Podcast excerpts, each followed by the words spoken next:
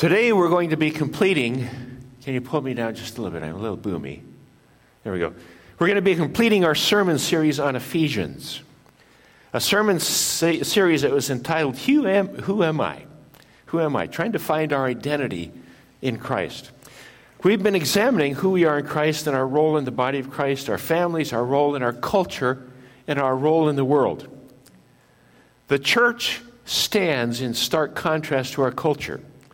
It did when Ephesians was first written, and it does today. And as, as such, we are at odds with our culture and our, and our world. We're basically at war, we're, we're in a spiritual struggle. If anyone doubts we're at war, just read, read the news, watch news reports, different channels telling the same news from different worldviews and values. And on the surface, it appears that we are dealing with political wars or wars of ideas or culture wars or value wars, wars over traditional marriage, abortion, women's rights, sexual identity, socialism versus capitalism, immigration, gun rights. You can go on and on about the, the various battles that we're in the middle of today. And even though this warfare works its way out in the realm of ideas and politics and values and rights, the real battle is in the invisible. It's an invisible war. It's a, it's a spiritual war. Ephesians 6:12 says for our struggle is not against flesh and blood but against the rulers against the authorities against the powers of this dark world and against the spiritual forces of evil in the heavenly realm. Well, you can't see any of those. 1 Peter 5:8 says be self-controlled and alert. Your enemy the devil prowls around like a lion looking for someone to devour. There is a war. We have an opponent, the devil or Satan. Now, God is all powerful and God is sovereign. But Satan has an obvious influence and a powerful presence in our world. What does God allow Satan to do? And what are the indications of spiritual attack that he's loose? In other words, how do we know the devil's responsible? That's the question. And what are our weapons? What do we fight back with? What do we fight with? What do we have in our arsenal to fight in the heavenly realm? Now, some people deny that Satan has any power at all, or they try to minimize his role in history and the affairs of people. Some deny that Satan exists at all. And the Bible teaches us to worship God, but to be aware of Satan. Worship God, but be aware of Satan. And as we complete this series on Ephesians, I want you to be warned as we learn more and more and practice our God given responsibilities and the gifts that God has given each and every one of us, the enemy will become angry and may even attack you personally. So just be ready for that. Be ready for that. We looked at Ephesians 6 about a year and a half ago at, as we looked at spiritual warfare, and we're going to complete Ephesians today with Ephesians 6 and if you want to turn and look at it in the Bible that ran the rack in front of you, it's on page 950. 950, we're going to start with verse 10. Finally, be strong in the Lord and in his mighty power. Put on the full armor of God so that you can take your stand against the devil's schemes.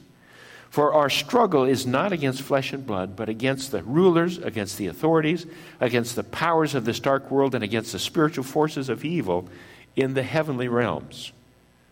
Therefore, this is the so what? Therefore, put on the full armor of God so that when the day of evil comes, you may be able to stand your ground. And after you have done everything, to stand. Stand firm then with the belt of truth buckled around your waist, with the breastplate of righteousness in place, and with your feet fitted with the readiness that comes from the gospel of peace. In addition to all this, take up the shield of faith with which you can extinguish all the flaming arrows of the evil one. Take the helmet of salvation and the sword of the Spirit, which is the Word of God. And pray in the Spirit on all occasions with all kinds of prayers and requests.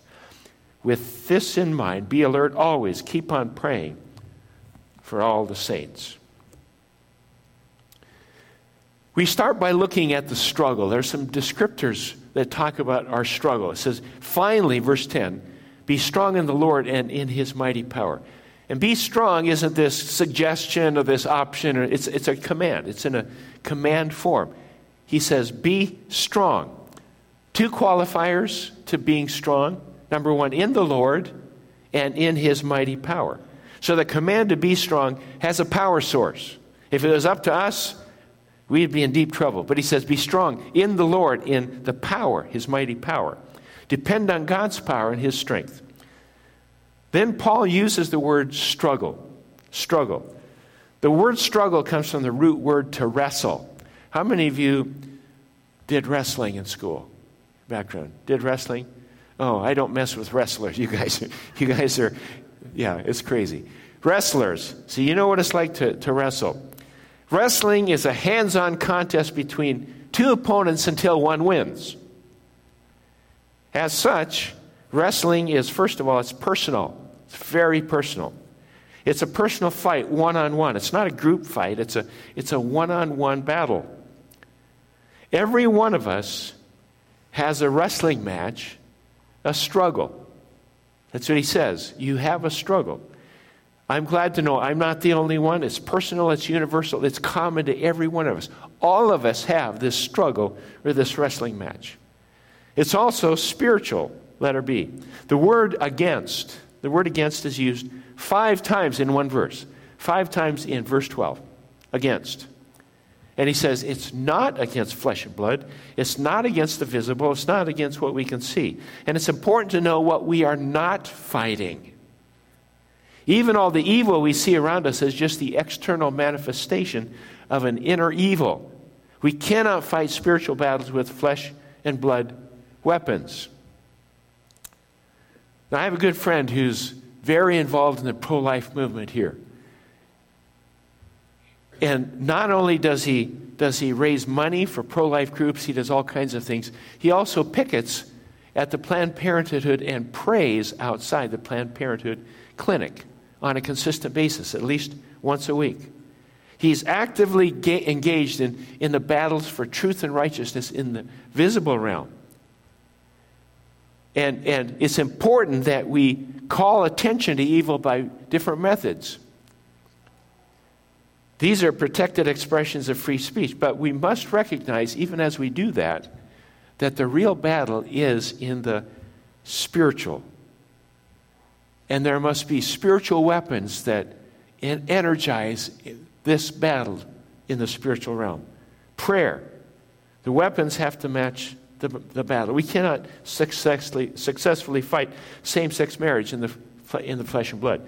We can't fight abortion or, or sex trafficking in the physical realm alone. There's a place for action in the physical, political, idea, and educational realms. And we ought to be engaged in that. But the battle is not in the flesh and blood. And so our weapons must match the battle. It appears as if our battle is physical, when in reality it's spiritual. That's why the answer to conflicts in marriage, for instance, it's always spiritual in nature. Marriages are deeply handicapped without Jesus Christ because the root causes of conflict are always spiritual in nature. And both spouses must understand and work on the spiritual nature of the marriage in order for the marriage to work. So, our struggle is, first of all, it's personal Every one of us has it. It's spiritual. And it's also, let us see, it's to the death. It's to the death. Those of you that wrestle know that when you have a wrestling match, you get points for a, a takedown, a reverse, an escape, a near pin, and then if you pin your opponent, you win outright. And the, at the end of the designated time period, one wins and one loses. Okay? That's the way of wrestling, a struggle matches in wrestling. And then everyone goes home right? You win or lose, you go home. Well, this spiritual struggle we are in is a struggle to the death. To the death. Our opponent, Satan, will not give up or quit fighting until he takes us out. He wants to take you out. It's important that we understand the ruthless nature of Satan and that he wants to take you out. And it this wrestling match literally goes on our whole life until we die spiritually or until we enter life physically and we and we end up dying. Our struggle is over at that point, it's to the death. It's a real life struggle that every one of us will always have. Who are the opponents? Okay, that's the struggle, that's the battle, this personal battle all of us have. Our opponents, Paul uses several terms to describe the opponents the devil and his demons. Most probably have to do with the locus or the location of their influence. The first one is, is called rulers. Letter A is rulers. The rulers of this world, which is the name for the devil and his fallen angels. In Job 1 7, it says, The Lord said to Satan, Where have you come from? Satan answered the Lord from roaming through the earth and going back and forth in it. If you study the, the history of Satan as we understand it scripturally, basically, Satan was one of the angels, the, one of the top angels, or the top angel in heaven. He became proud and decided he wanted to be God. God threw him down, and about a third of the angels went down with him, and they're, they're on the earth. They're restricted to the earth. And Satan told Satan, Satan told God at this point, he says, I've been roaming through the earth and going back and forth.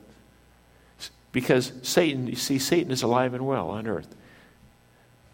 God works through people, and Satan works through people.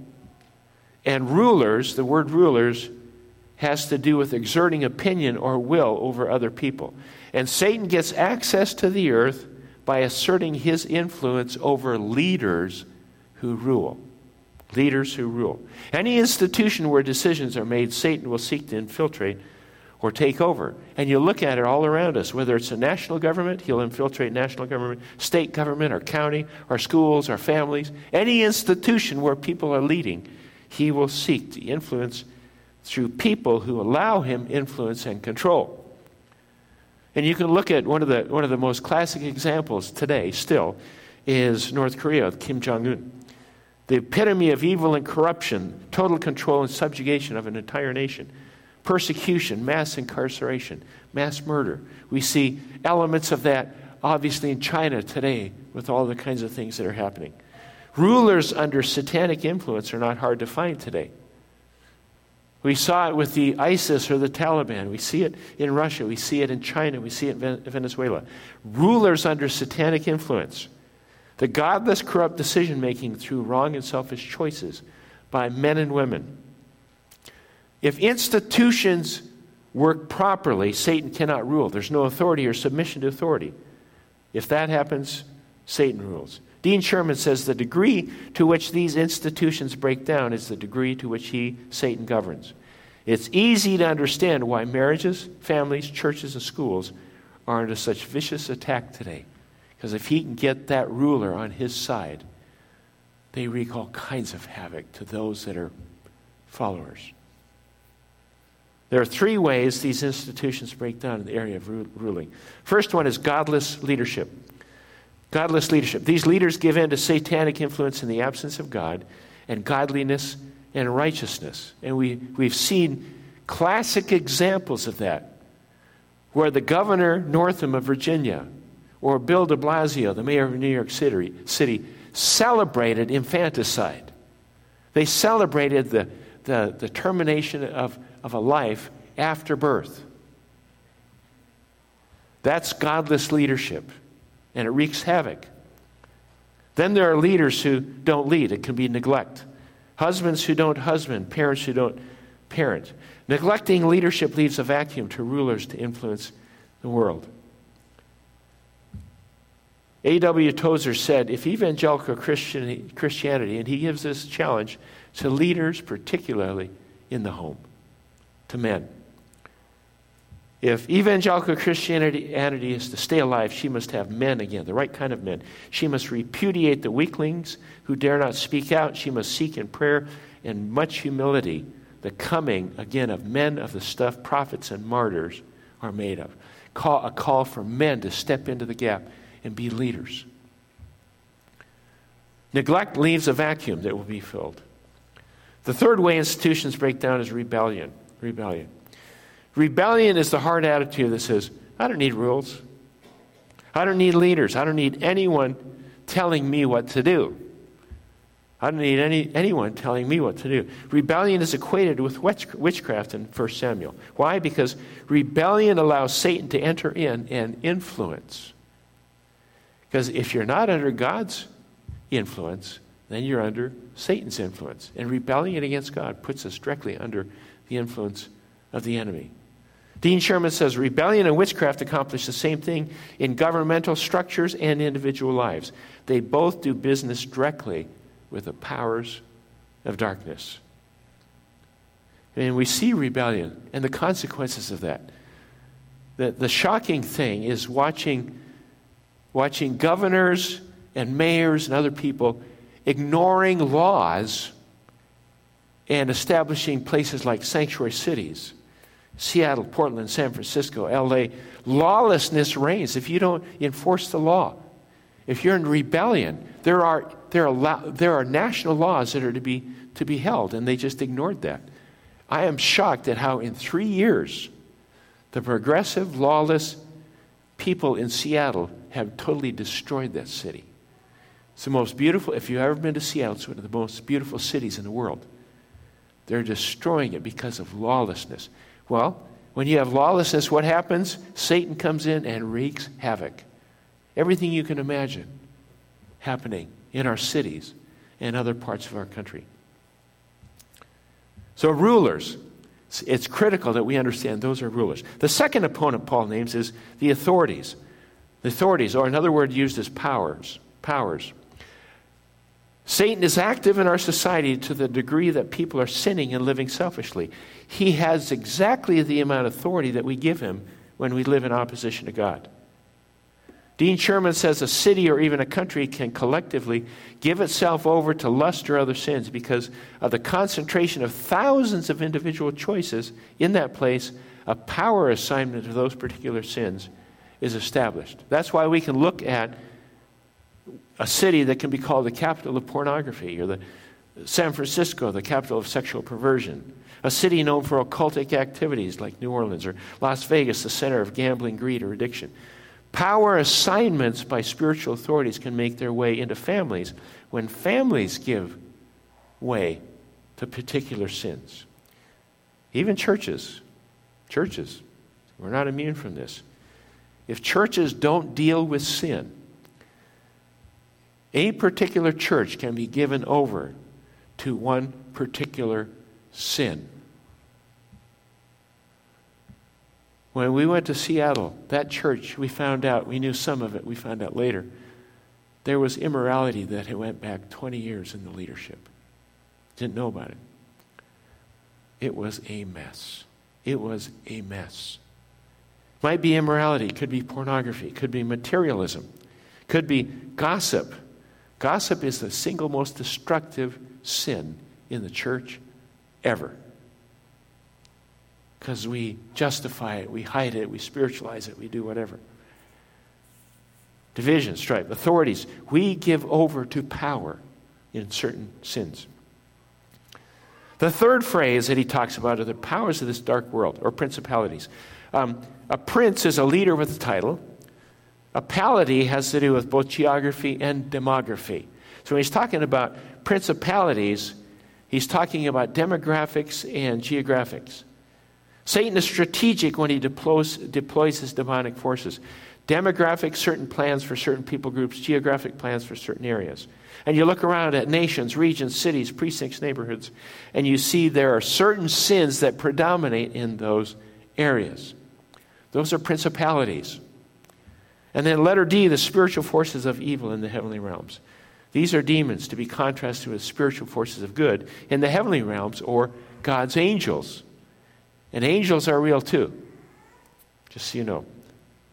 So our struggle, our battle to the death is not against flesh and blood. Therefore, what are the rules of engagement? How do we fight this struggle? What's this war? In verse 13, Paul says, Therefore, because of all this that goes for, you know, he shows this thing and, and this, you look at the, the, the bleak picture and you say, what in the world? This is, this is awful. But he says, because of that, he said, there's an action we take. He says, therefore. Whenever there's a therefore in the Bible, you ask, what's the therefore, therefore? It's always something that was said before. Therefore, this is what past comes next. He says, Therefore, put on the full armor of God. Put on the full armor of God. This is an action we take. Now, every day when we get up, at least before you leave the house, we get dressed. Okay? We get dressed. Um, and we put on clothes. Getting dressed doesn't just happen. We teach our children how to dress themselves, how to put on their clothes, buckle their belt, how, how to tie their shoes. How many of you remember when you learned to tie your shoes? Remember that? Yeah, it's, it's a big deal. Now, now they have Velcro. That's cheating. But, but at that point, we all learned how to, how to tie our shoes. Get dressed. It's an action we take every day. It's a discipline, and we don't think anything of it. We just get dressed. Well, when the day of evil comes, which is every day, he says, Get dressed, put on your battle gear. I remember during the Iraq War when there was a threat of chemical weapons, how the troops put on their chemical uh, protection suits every day before they went out into the field. Law enforcement, which we've seen a lot of in the last nine months, law enforcement, depending on the situation, put on their bulletproof vests, their helmets, and, and their riot gear. They put on their armor so that when attacked, they can be protected and they can stand their ground. Our battle is different. So, what is our armor? What is our armor? We need to move to what is our armor. The first one, letter A, our armor, is truth. That's our belt. The belt of truth, belt upon which all other armor rests. The realm of idea and battleground in the mind. And if we don't have truth, we got our armor's not going to stay on. Got to start with truth. Huge battle today. And truth is based on facts, not feelings. And that's a huge, huge battle. They're trying to cancel out those kinds of things. It's like I feel this way. Gender has to do with truth and fact and science. It tells us we're male or female. It's determined at conception and established at birth. No argument. They're trying to say, well, I feel this way. It doesn't matter. It's truth. Truth says we have two genders, male and female. Sexual identity. Truth and fact and science tells us there is no such thing as, and this is going to this is going to make some people mad. There's no such thing as sexual orientation. It's only gender. Sexual orientation is a recent, in the last 20 years, a recent construct to justify perverted behavior, to say, I was made this way. It's my orientation. Now, there is sin orientation, and all of us have sin orientation. Says, For all have sinned and fall short of the glory of God. There is no reason for any of us to be arrogant or say, I'm not, I don't have sin. But there are certain sins that we justify and say, well, that's just how we were made. We were all made to be sinners. That does, doesn't justify going out and robbing somebody, going out and hurting somebody or perverting my sexual person, my gender. There, it's, it's all sin. But there are only a couple things that we say it's okay because we were made that way. We were all made as sinners. Okay? That levels a playing field. But this whole argument of sexual orientation, which is taken to, to transgenderism, all kinds of nonsense, it all started with accepting that it's how I feel. No. There's truth. There's truth. Truth, the fact the Bible tells us that we all have sinned. None of us are righteous. We all need Jesus to forgive us our sins and to deliver us from our sin orientation. It's critical that we as believers understand this concept because it's foundational. We had communion today. Why was that necessary? Because we all have sin orientation. That's why Jesus came to die for us. No room for pride, no room for arrogance, no room for judgmentalism, only room for humility before God and say, God, thank you that you loved me and died for me, a sinner. If we begin with truth, we can fight the true battle. If we don't, the battle is already, already lost. Truth is called relative. I have my truth, you have yours. It's just crazy. There's the a huge, huge issue with, with cancel culture and censorship. We have friends that, that grew up in either behind the Iron Curtain, whether it was in Poland or, or Romania um, or uh, Bulgaria. They are astounded. They said communism started with censorship that we're seeing today in America. Anything that we disagree with or find offensive, we just censor it. So, mass media, social media, they just censor, they removed. You know, we talked about that a couple weeks ago. It's, it's frightening because what you do then is you remove truth. You make your own truth. Anything that doesn't fit my construct of truth, I get rid of.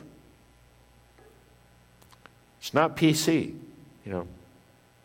There is truth, there's absolute truth, and the Word of God, the Bible, sets up right and wrong, standards of relationship behavior in the Ten Commandments, personal truth, and integrity. And we have absolutely no way to hold our armor on if we don't have truth. So put on your belt of truth every day. Truth. The second piece of armor is righteousness. Righteousness. This is compared to like a flak vest, a flak vest, or breastplate, bulletproof vest. Righteousness means right relationship with God. Right relationship with God. Now, there are two dimensions to this. The first one is r- the righteousness of Jesus upon salvation. When we come to Jesus, we confess our sins, ask Him to forgive us our sins, accept Jesus' sacrifice is the only way to pay for them, and we believe and we place our trust in Jesus and His work alone, ask Him to take charge, we become born again. And the Bible tells us we are then justified. Justified means not guilty. Not guilty. Just as if you've never sinned.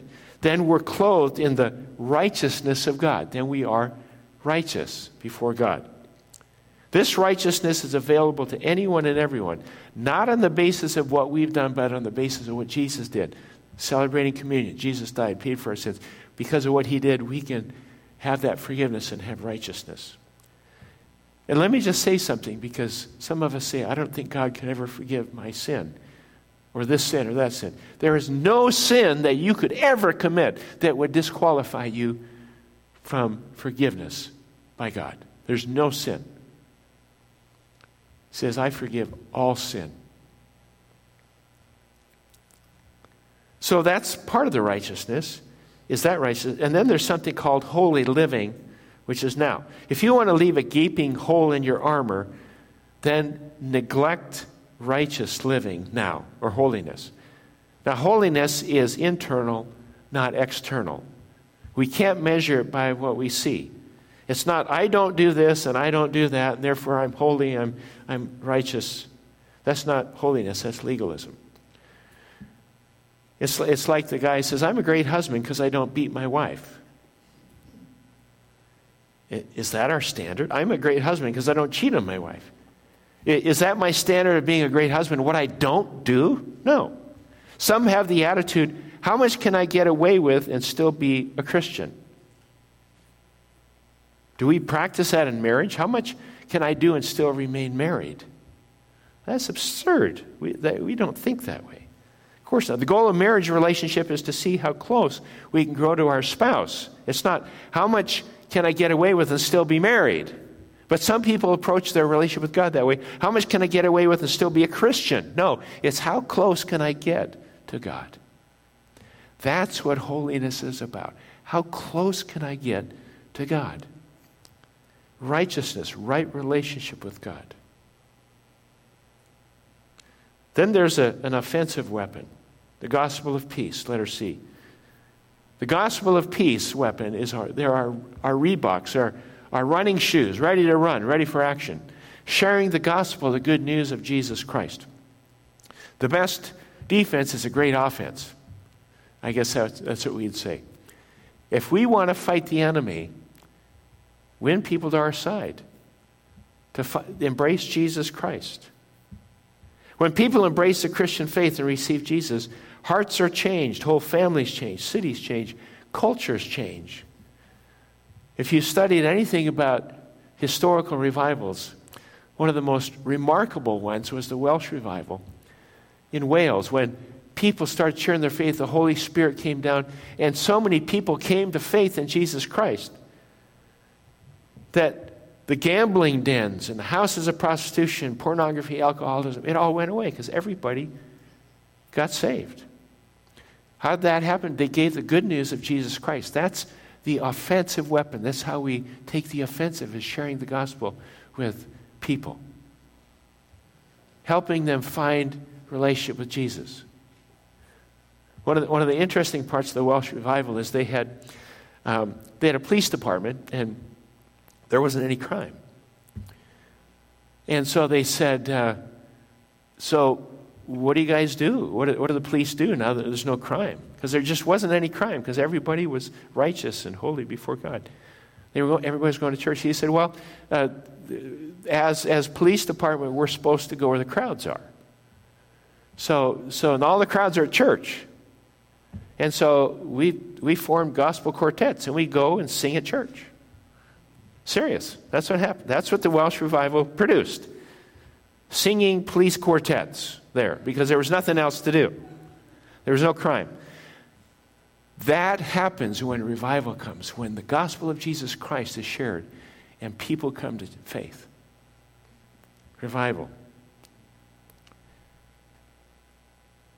We think about all the issues that we have here in America. We think of like sex trafficking and trafficking of children. We think of Eastern Europe, Asia, and India and Thailand.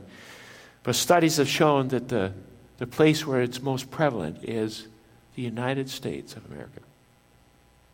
It's, it's absolutely frightening. The largest and richest market is fed by pornography and child porn. And it's in every community in America. Every community in America. Underage sex trafficking is especially prevalent in our public schools, even junior high schools. Teachers are receiving training on how to spot sex trafficking in their schools.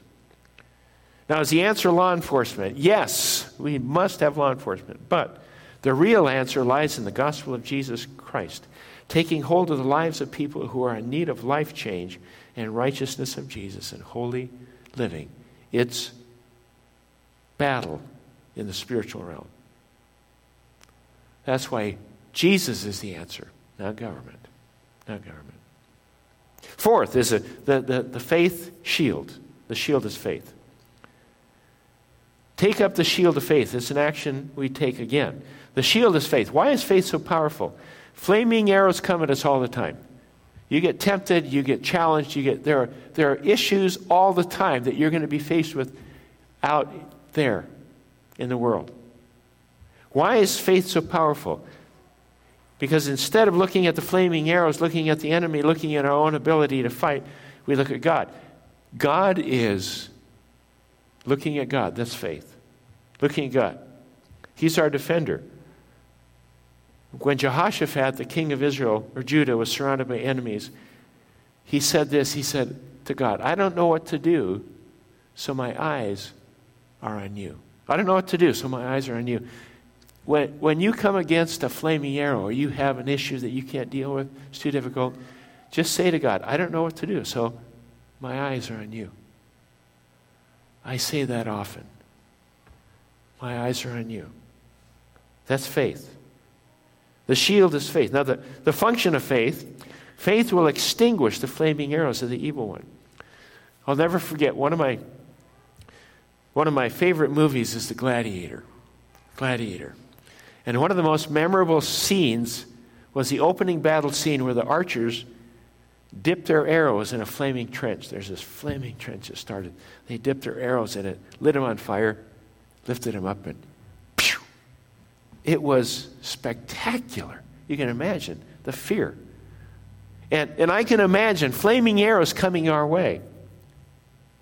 And I can also picture a supernatural shield of faith, a vapor barrier that as the arrows come down towards us, these flaming arrows, it passes through that and they are extinguished just like that. No harm. No harm. The flaming arrows go, you look to God in faith, he, will ext- he says he'll extinguish those flaming arrows. There'll be no harm. It doesn't say you won't get any arrows shot at you. It says, I will not let them harm you.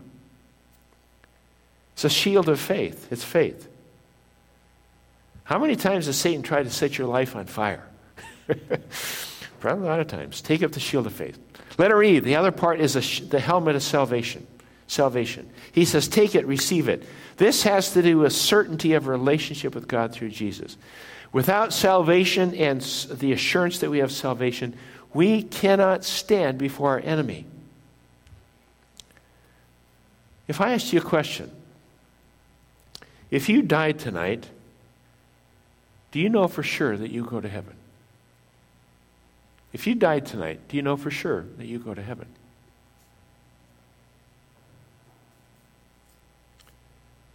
Is it, I hope so, or I, I, I, think so?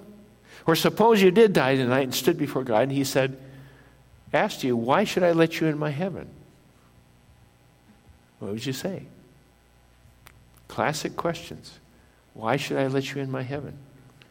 What would you say? Do you know? Do you know that you have salvation? You know, you can know. We're not like these other faiths or these other religions that aren't sure and they keep working and try to please and appease their God. We can know. 1 John 5 11 to 13 says, And this is the testimony God has given us eternal life. And this life is in his Son. It's in Jesus. He who has the Son, Jesus, has the life. He who does not have the Son of God does not have the life. I write these things to you who believe in the name of the Son of God so that you may know. So you may know. So you can know that you have eternal life. That's a helmet. Protect everything. Salvation, certainty, saved from the penalty of sin, the power of sin, the presence of sin, past, present, and future. And we can know that we have eternal life. Letter F, the weapon, the Word of God. This is our sword. We begin with truth and we end with truth, another offensive weapon. Hebrews 4:12 says, "For the word of God is living and active, sharper than any double-edged sword. It penetrates even to the dividing soul and spirit, joints and marrow. It judges the thoughts and intentions of the heart." How well do you know the word, the word of God? How well do you know it? It's a weapon. 2 Timothy 2:15. Do your best to present yourself to God as one approved, a workman who does not need to be ashamed and who accurately handles the word of truth. How do you handle the word of truth? Do you know the truth? 2 Timothy 3:16 and 17. All scripture is God-breathed and is useful for teaching, rebuking, correcting and training in righteousness so that the man of God may be thoroughly equipped for every good work. We got the weapons. Got the weapons, the Word of God. It's the Bible. And by the way, if you don't have one, you want one, there's some back there that you can take for free. The Bible. And the final weapon, G, is prayer. Prayer. Verse 18, it says, And pray in the Spirit on all occasions with all kinds of prayers and requests. With this in mind, be alert and always keep on praying for all the saints. I included, I think it's on the PowerPoint, 2 Corinthians 10, 3 to 5. From the New Living Translation. says, We are human, but we don't wage war with human plans and methods. We use God's mighty weapons, not mere worldly weapons, to knock down the devil's strongholds. With these weapons, we break down every proud argument that keeps people from knowing God. With these weapons, we conquer their rebellious ideas and teach them to obey Christ. 2 Corinthians 10, 3 to 5. That's the war. We're equipped. We just need to appropriate those gifts. Let's pray. Father, we thank you that you, by your grace, have given us all that we need to fight the battles. And I pray, Lord, today that you would speak to each and every one of us. And somebody's here that does not know you, that they would be able to give their heart to you today so they can know that they have that helmet of salvation. That we would not compromise on truth, that we would continue to move forward in truth. And God, we thank you that in all of this, we are more than conquerors because of what you've done in each and every one of us. And we praise you and worship you. In Jesus' name. Let's stand, shall we?